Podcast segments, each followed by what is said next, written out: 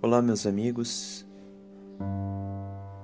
Estamos aqui para meditar na palavra de Deus nessa manhã. O texto para nossa meditação se encontra no Salmo 42, no versículo 1 e 2, que diz assim: Assim como a corça anseia pelas águas correntes, também minha alma anseia por ti, ó Deus. Minha alma tem sede de Deus, do Deus vivo. Quando irei e verei a face de Deus?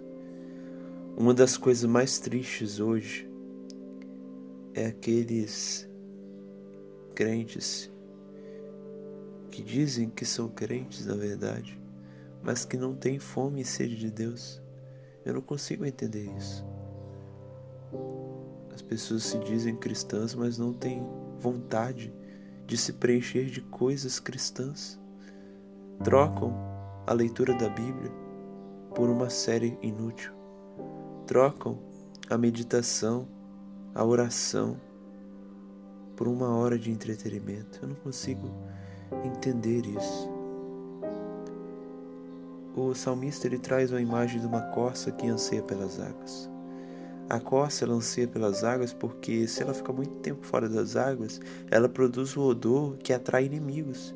De modo que rapidamente ela busca água porque ela sabe que nas águas o inimigo não vai vir e ela vai bramar, ela vai ansiar ali, bramar pelas correntes das águas, e os inimigos vão ficar rodando aquelas águas, mas eles vão ver: olha, nós não vamos conseguir, vamos embora. E assim ela brama pelas águas, a corça, porque ela sabe que os inimigos não podem entrar nas águas, senão eles irão afogar-se.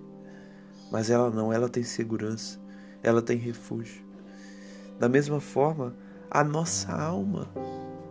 Ela deve ansiar por Deus. O salmista diz: Também minha alma anseia por ti, ó Deus.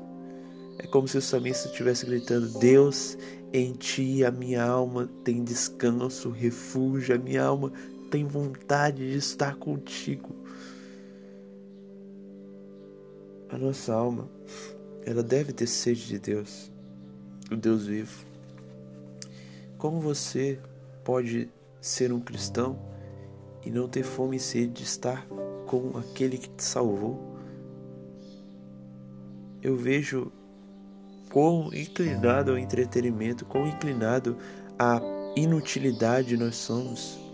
As coisas terrenas que não agregam em nada para o valor da nossa alma, nós nos preenchemos com coisas futis tão rápido e esquecemos daquilo que é importante da palavra de Deus.